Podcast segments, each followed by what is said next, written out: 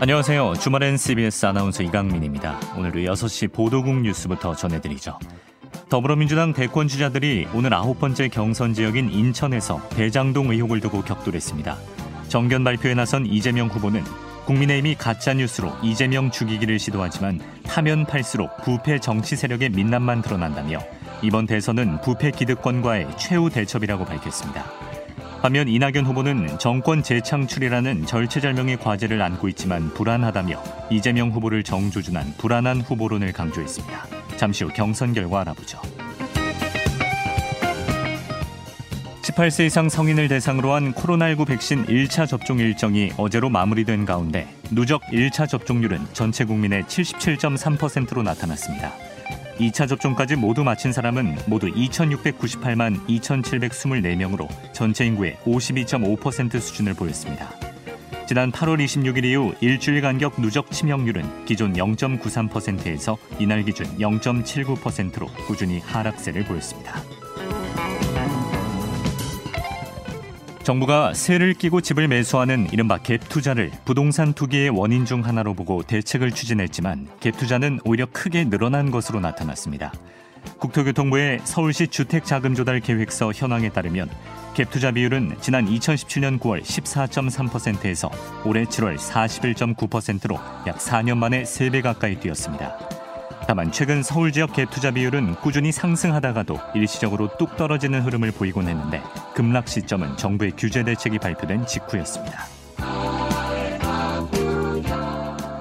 국민권익위원회가 던킨도너츠 제조시설 비위생 논란과 관련해 신고를 접수했습니다. 이에 따라 권익위는 해당 제조시설에서 위생 불량 문제가 있었는지와 함께 신고자가 공익신고자 요건을 충족하는지를 검토할 예정입니다. 최근 던킨 도너츠 공장에서 반죽에 누런 물질이 떨어져 있는 영상이 공개돼 논란에 휩싸인 가운데 던킨 도너츠를 운영하는 SPC 그룹 산하 BR 코리아는 CCTV에서 한 직원이 기름을 떨어뜨린 행동이 담겼다며 경찰에 수사를 의뢰한 바 있습니다. 유럽에서 활약 중인 손흥민, 황의조, 김민재 선수가 모레 벤토에 합류해 2022 카타르 월드컵 아시아 지역 최종 예선 3, 4차전을 준비합니다. 파울루 벤투 감독이 이끄는 한국 국가대표팀은 오는 7일 안산 와 스타디움에서 시리아와 카타르 월드컵 최종 예선 A조 3차전 홈 경기를 치른 뒤 12일 이란 테헤란에서 이란과 4차전을 벌입니다. 이상은 경향신문 제휴 CBS 노컷뉴스였습니다. 토요일 같은 주일이죠. 예, 내일 쉬는 날이라 평소보다 좀 여유가 있습니다. 아, 이 대장동 개발 특혜 의혹. 정말 까도 까도 끝이 없고 블록버스터급 게이트가 예, 이미 되어버렸습니다. 오늘 또 CBS 노컷뉴스의 단독 보도로 화천대유 대주주 김만배 씨가 박영수 전 특별검사의 인척에게 100억을 전달했다. 또 이런 꾸리꾸리한 냄새 나는 그런 소식이 있었어요. 이제 뭐 최소 수십 수백억이 예, 왔다 갔다 하죠. 며칠 전에 제가 안 입던 청바지에서 5천 원짜리를 발견하고 배실배실 좋아했던 저의 모습 생각나면서 정말 제가 평생이라도 못 만질 돈을 이렇게 매주 입에 담고 있는 것 자체가 아이러니다. 예. 기가 막히고 코가 막힙니다.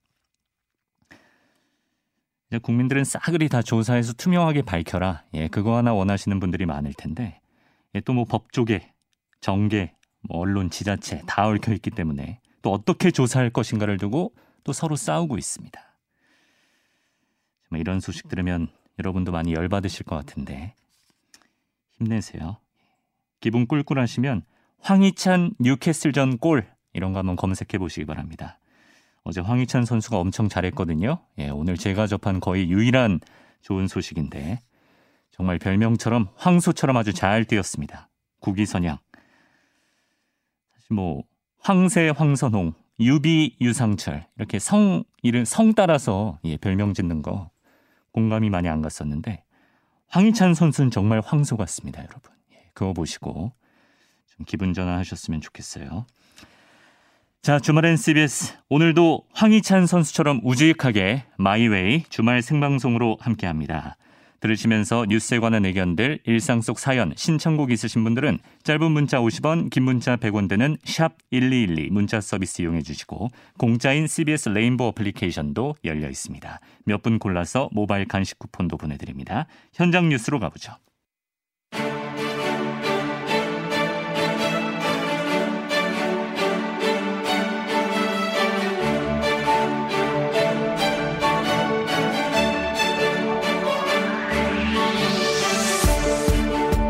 네, 현장 뉴스 서울신문 손지은 기자 나왔습니다. 어서 오세요. 네, 안녕하세요. 자, 이 소식부터 봐야겠네요. 민주당 대통령 후보 선출을 위한 2차 슈퍼위크가 조금 전에 끝났습니다.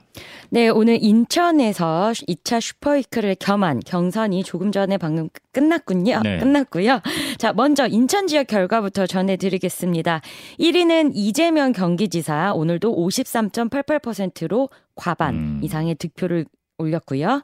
2위는 이낙연 후보 35.45%, 3위 추미애 전 법무부 장관 9.26%, 4위 박용진 후보 1.41%입니다. 예. 어, 처음에 후보가 굉장히 많았는데 이제 4명까지 짧아졌네요. 네, 예. 줄어졌습니다. 예. 자, 그리고 오늘은 2차 super week, 그러니까 2차 선거인단들의 온라인 투표 결과를 음. 발표하는 날이었습니다. 네. 어, 2차 선거인단 수는 49만 6,339명이었고요. 투표 투표율은 59.66%. 아, 좀 당의 기대보다는 못 미치는 그럼요. 수준이었습니다. 네. 선거인단 투표에서 이재명 후보 1위, 58.17% 어. 굉장히 높은 득표를 보였습니다. 네. 2위는 이낙연 후보 33.48%, 3위 추미애 후보는 5.82% 기록했고요. 네. 4위는 박용진 후보가 2.53%입니다. 예. 자, 그러면 지금까지 어, 지역은 9차례 경선이 진행이 된 거고요. 네. 그다음에 1차 선거인단이 투표했던 1차 슈퍼이크가 있었고 음. 오늘 2차 슈퍼이크까지 이 모든 걸 다한 누적 득표율도 어, 집계가 됐습니다. 네. 자, 어, 이제 요번에 민주당 전체 선거인단이 한 217만 명 정도로 이제 어, 나오는데요. 지금까지 투표한 사람, 투표한 게 아니라 이제 투표를 해야 할 사람들 네. 누적 선거인단 수는 154만 어, 9,622명이었습니다. 아. 그리고 이 중에서 102만 명 정도가 투표를 해서 네. 65.96% 네. 투표율 기록을 했고요. 누적 집계율은요? 네, 이제 어, 지난 문재인 대통령이 이제 후보로 선출될 때 당시에는 네. 투, 투표율이 한 70%까지 나왔기 음. 때문에 좀 다소 저조한 면은 있습니다. 네. 자, 그래서 이 모든 것을 누적을 했더니 자, 1위 이재명 후보가 54.90% 음. 과반 유지하고 있습니다. 어, 2위 이낙연 후보 34.33%, 3위 추미애 후보는 9.14%로 이제 누적은 음. 두 자릿수를 아직 기록하지 못했고요. 네. 그다음에 4위가 박용진 후보 1.63% 기록했습니다. 네. 뭐 아무리 의혹이 있어도 이제 뭐 돌이킬 수 없다. 뭐 선거 이기려면 이길 수 있는 후보를 뽑겠다. 오히려 좀 결집하는 모습이 보이는데 뭐 사실상 이재명 후보가 본선에 직행한다고 봐도 무리가 없을 것 같은데요. 네, 이제 민주당은 10월 10일에 최종 후보를 선출하는데 50%를 넘는 1위 후보가 나오면 그날 경선이 모두 종료가 되고 최종 후보가 확정이 됩니다. 네. 아, 그런데 그때 만약에 어느 누구도 50% 득표를 올리지 못하면 결선 투표 1, 2위 음. 후보만 가지고 뭐 그 다음 주쯤에 결선 투표를 치르는데 네. 아 이제 이낙연 전 대표의 목표는 그거였죠. 결선 투표를 가서 뒤집을 수 있다. 음. 그러니까 이재명 지사의 과반 득표를 막겠다. 이제 이런 전략으로 계속 경선을 끌고 왔는데 사실 지금 표차 득표율 격차로는 쉽지가 않아요. 네, 왜냐면 다음 주에 이제 남은 곳이 어, 이 지사의 안방이죠. 음. 수도권. 그리고 서울 지역이 남았는데 지금 저희가 계산해 본 바에 따르면 거의 이제 이낙연 전 대표가 30만에서 40만 표 거의 다 가져와야 네. 뒤집을 수 있는 정도라서 아, 사실상 뭐 네, 예. 사실상 이제 본선 직행. 네, 이 지사의 본선 직행이 가까워졌다 이렇게 볼 수 있습니다. 예, 알겠습니다. 자, 그리고 대장동 의혹의 핵심 인물인 유동규 전 성남도시개발공사 본부장의 구속 여부가 오늘 밤늦게나 결정된다고 하는데 그러니까 오늘 오후에 영장 심사가 시작이 된 거죠? 네, 서울중앙지방법원이 오늘 오후 2시에 유 전 본부장에 대한 구속영장 심사를 열었습니다. 아, 서울중앙지검 대장동 개발 의혹 사건 전담 수사팀 이 이제 전담팀이 꾸려졌잖아요. 이 수사팀에서 유 전 본부장을 체포해서 이틀간 조사한 뒤에 어젯밤에 구속 구속영장을 청구했습니다. 네. 어, 특정경제범죄 가중처벌법상 배임 혐의 등을 적용을 했고요. 검찰은 이 유 전 본부장이 시행사인 성남액들 주주협약서에 초과 이익 환수 조항을 넣지 않았다. 음. 그러니까 이제 어 성남시가 가지기로 한 이익이 있고요. 네. 그것 외에 이제 민간이 특정 어떤 한계 맥시멈을 넘어가면 네. 이걸 환수하는 조항을 넣어야 하는데 네. 넣지 않았다. 일부러 뺐다는 얘기도 있어요. 그렇죠. 예. 그리고 화천대유 측이 과도한 수익을 얻고 성남도시개발공사에 손해를 입혔다고 의심하는 겁니다. 이게 배임 혐의인 거죠. 그렇습니다. 네. 아 그리고 이제 이 부분도 중요한데 화천대유 측에 이런 유리한 수익 배당 구조를 설계해 주는 대가로 네. 뭐 11억 원 정도를 받았다. 이제 이런 혐의까지 추가가 돼 있고요. 이건 뇌물 혐의. 맞습니다. 예. 아 일단 뭐 유전 행정본부장 측은 당시 손익을 가늠할 수 없는 상황에서 공사 측이 확정이익을 선택하고 민간 측이 이익과 손해를 함께 안는 보통주를 선택했다. 이렇게 주장을 하고 있고요. 네. 뭐또 공사 측이 75% 민간 측이 25% 이익을 가져갈 것으로 분석한 당시 보고서에 맞춘 것이다. 그러니까 어, 잘못이 없다. 이렇게 주장을 하고 있습니다. 음. 아, 유전 본부장의 구속 여부는 오늘 밤 늦게 결정될 것으로 보이고요. 네. 이제 유동규 전 본부장이 만약에 구속이 된다. 그러면 정치권에 미칠 파장도 어, 아. 상당할 것으로 보입니다. 네. 일단 뭐 이재명 경기지사는 최대 위기를 맞았습니다. 어쨌건 뭐 유본부장을 임명하고 또 대장동 사업을 그동안 치적으로 내세워왔기 때문에 일단 오늘도 유동규 측근설을 부인하는 모습이었어요. 네, 어, 이 지사가 직접 유 전 본부장은 측근 그룹에 끼지 못한다 이렇게 측근설을 적극적으로 부인을 했습니다. 네. 이제 어, 유동규 전 본부장과 거리 두기를 하고 있는 건데요. 어, 오늘 이제 경기 지역 공약 발표 후에 기자간담회가 있었어요. 여기서 이제 관련 질문이 나왔는데 유 전 본부장의 측근설을 강하게 부인을 한 겁니다. 어, 그래서 야당에서는 꼬리 자르기가 아니냐 이제 이런 비판도 나오고 있고요. 네. 이제 성남 라인이라고 합니다. 저희가 이제 이 지사가 성남시장 선거를 할 때부터 이제 최측근에서 보좌했던 이제 인물들을 성남 라인으로 꼽는데 음.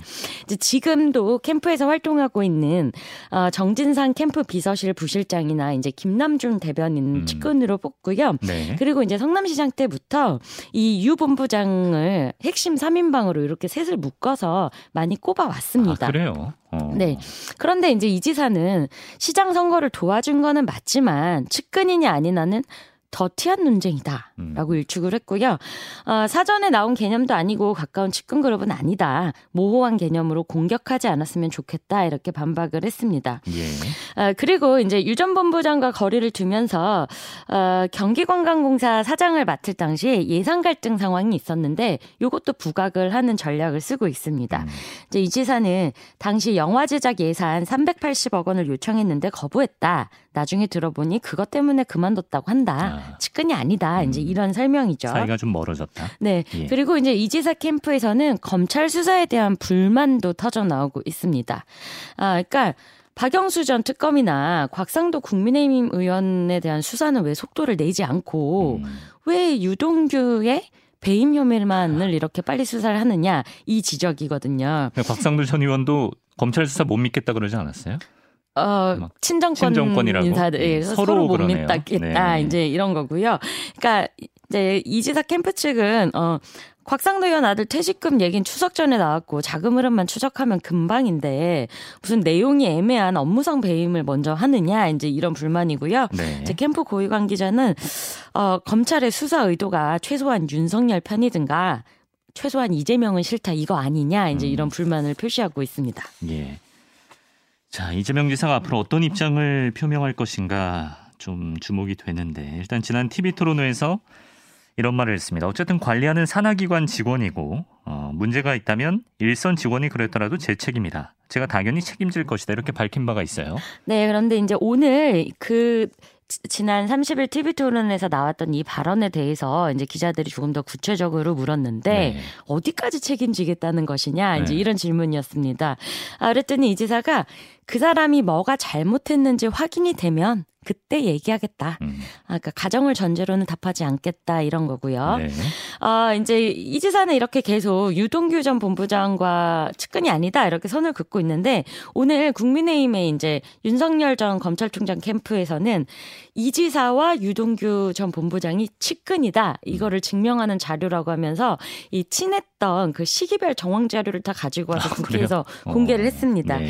아, 그러니까 2010년 성남시장 선거 당시 아, 그 당시에 리모델링 조합장 신분이었어요. 음. 그때 이제 유 전 본부장과 이 지사가 처음 만났다고 하고요. 그때부터 이제 이후로 어, 유동규 전 본부장이 성남시장 인수위 도시건설분과 간사, 성남시설관리공단, 성남도시개발공사, 또 경기관광공사 이렇게 시기별로 뭐 여러 가지 역할을 했거든요. 네. 그러니까 이 부분에 대해서 이제 권성동 의원이 어, 정치 이력을 따라 옮겨 다닌 이재명의 장비다, 3대 그림자다.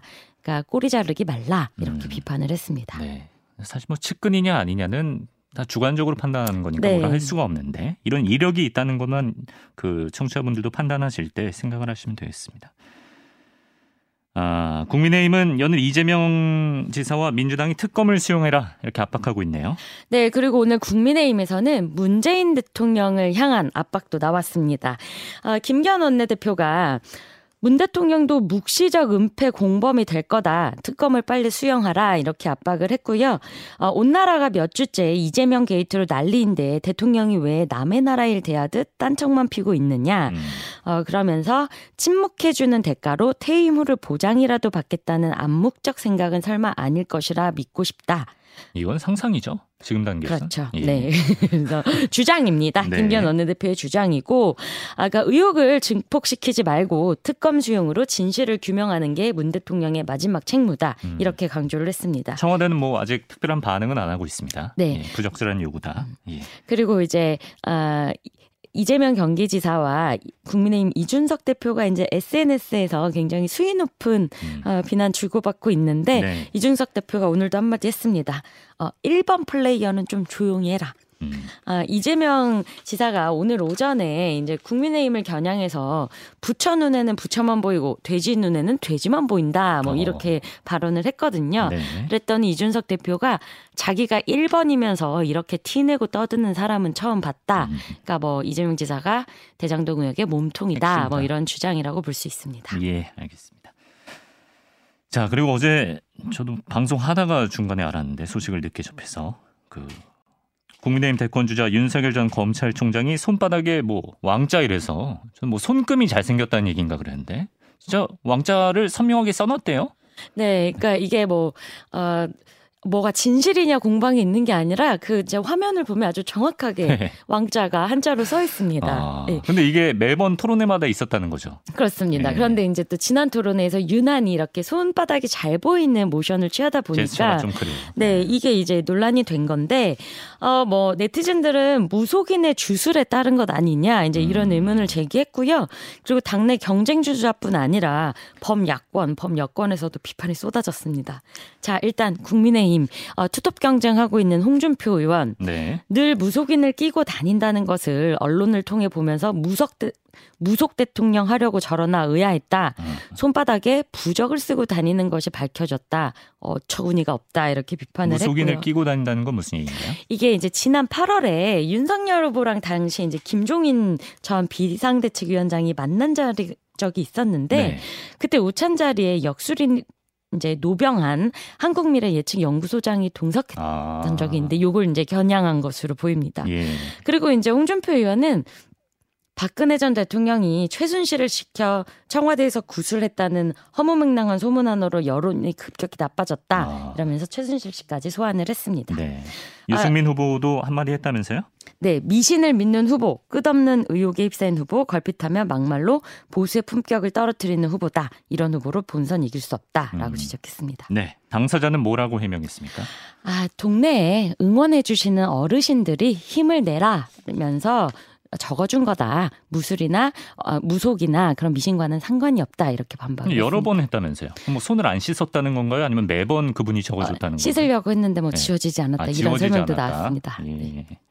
굉장히 선명하던데 보통 지우려고 했으면은 좀 흐릿한 느낌이 있을 텐데 어, 알겠습니다. 예. 민주당과 범야권에서도 비판이 쏟아졌다고요? 네, 어, 안철수 국민의당 대표는 대한민국이 과학 정신에 기반한 합리성이 관철되는 나라가 되기를 바란다. 대체 대선이 대통령이 아니라 상대 진영을 초토화시킬 왕을 뽑는 선거가 되어가고 있다. 음. 이렇게 지적을 했고요. 어, 민주당에서는 평소 국민을 백성이라 일컫더니 대통령은 왕이고 윤 후보의 정치 비전은 절대 왕정이냐라고 지적을 했습니다. 네. 뭐 다들 최순실 오마주가 떠오른다. 이런 지적도 이어졌습니다. 예. 제 학교 다닐 때 뭐 광고 전략 이런 과목을 들은 적이 있었는데 그래서 이제 일반적인 TV 화면 그 사이사이에다가 막 찰나로 약간 음료수 그림 같은 거 끼워놓고 그러면은 시청자들이 무의식적으로 TV 보고 나서 막 갈증을 호소하고 이런 게 있었는데 혹시 그런 고도의 전략은 아니었나? 또 이런 경영학도로서 생각을 해봅니다. 여기까지 보죠. 서울신문 손지은 기자 고맙습니다. 감사합니다.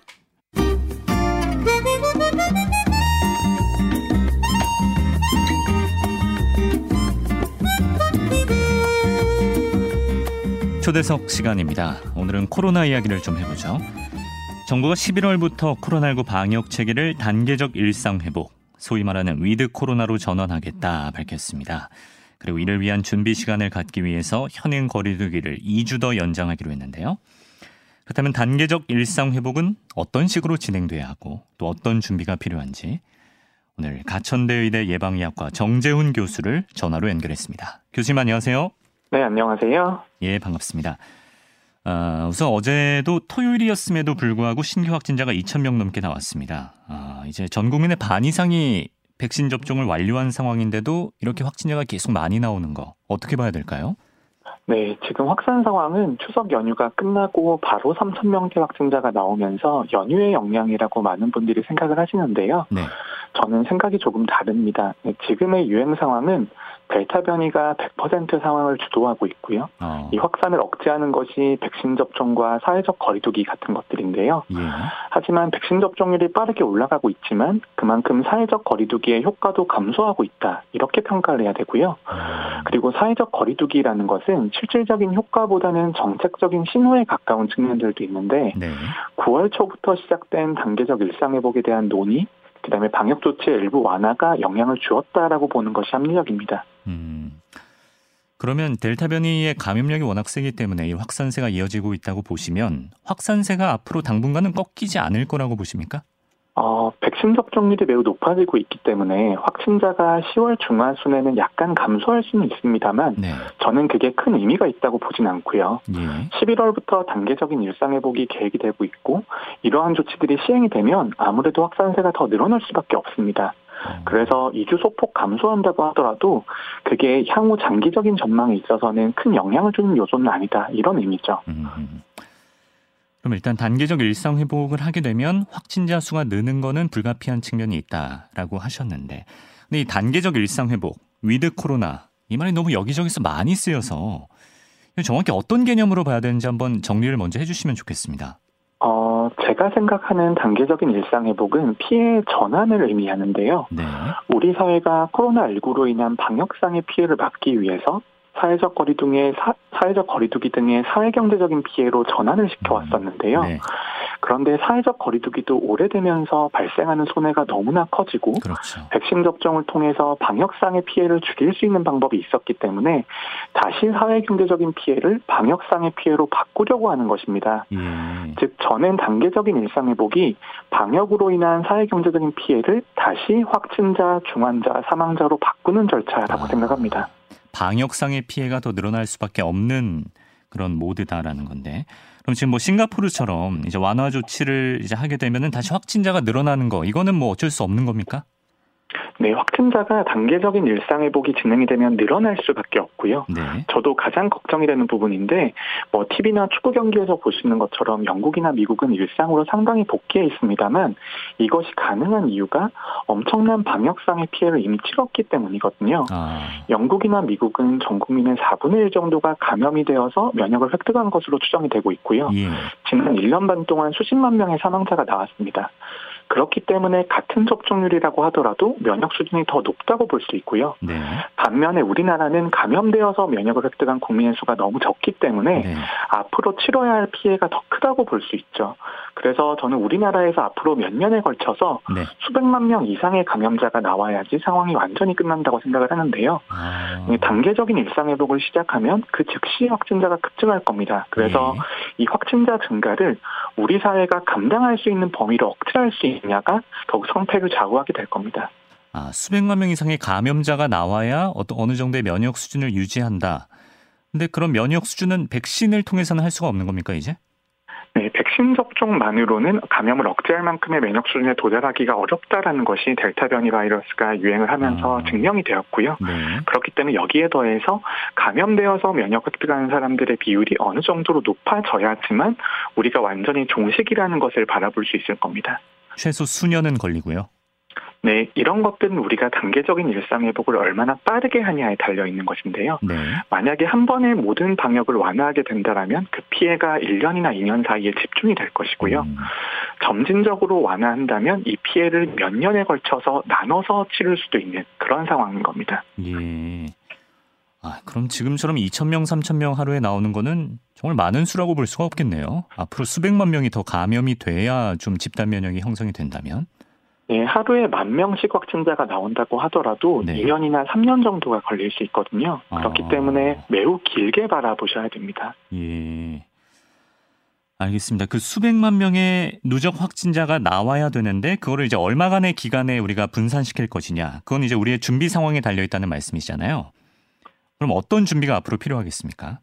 네, 우리의 방역 조치 중에서 반드시 필요한 부분은 강화해서 남겨야 되고요. 네. 그리고 확진자에 대한 역학조사, 진단검사, 그 다음에 확진자를 찾아내서 격리하는 것들은 앞으로 오랫동안 유지가 되어야겠죠.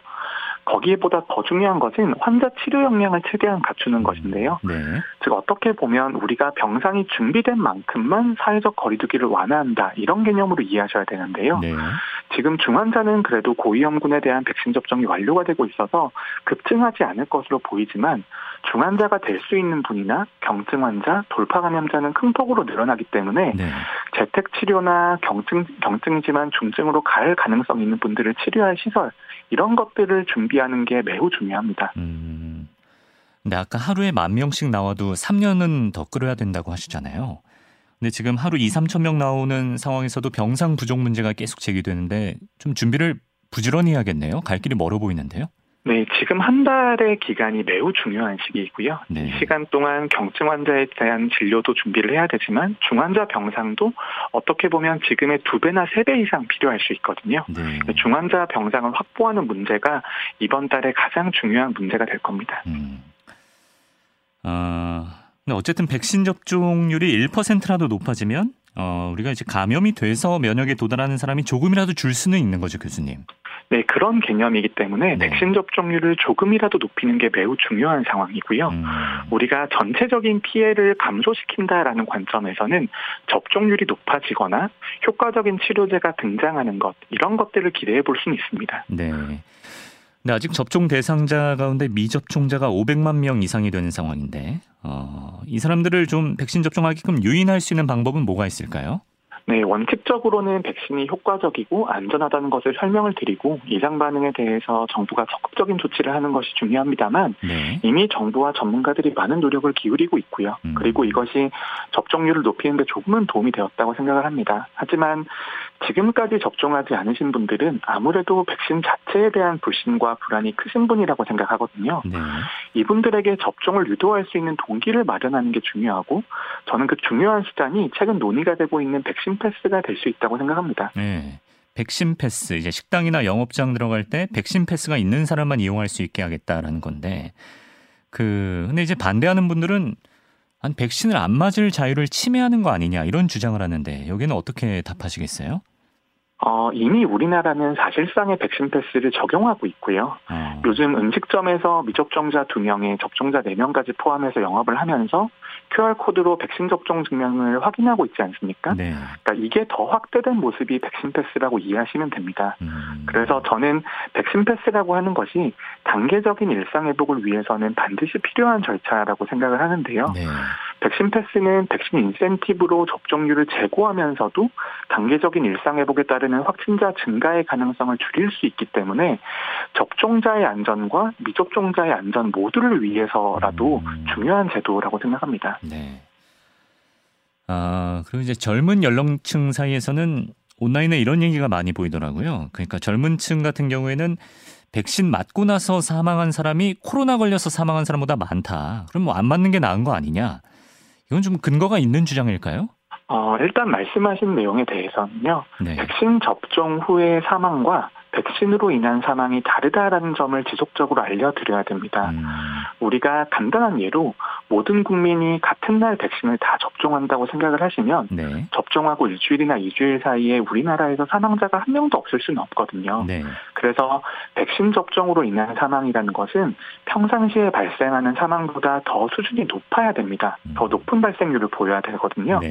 하지만 우리나라뿐만 아니라 전 세계에서 평가를 해보면 뭐 희귀혈전이라 든지 심근염 이외에 중증 이상 반응으로 인한 사망 사례가 확인되고 있지는 않습니다. 음. 그렇기 때문에 이런 점들을 지속적으로 설명드리는 게 매우 중요하겠죠. 음, 젊은 층 접종률을 높이기 위해서는 예, 알겠습니다. 끝으로 이거 하나 여쭤볼게요. 지금 어린이 청소년들 접종은 우리가 어떻게 하는 게 좋은가? 어, 교수님 의견은 어떤가요? 네, 4분기 접종 계획이 나오면서 임신부와 소아청소년에 대해서 접종이 권고가 되었습니다만 권고의 강도가 조금 다르다고 볼 수 있고요. 음. 임신부 같은 경우에는 반드시 접종을 하셔야 된다. 이 정도의 권고라고 한다면 네. 소아 청소년은 접종을 하시는 게 좋겠다. 이 정도의 톤이거든요. 음. 결국 소아 청소년도 접종을 권고를 할 때에는 접종에 따르는 이익과 손해를 봐야 되는데요. 예. 접종에 따른 이익 또 중환자나 사망자가 될 가능성이 낮기 때문에 적은 상황이고 음. 그다음에 이상 반응이라고 하는 것도 심근염이 나이가 어리면 어릴수록 더 많이 발생하는 경향이 있기 때문에 아. 평가가 조금 어렵습니다만 네. 그래도 전체적으로는 이익이 손해보다 크다고는 되어 있습니다. 음.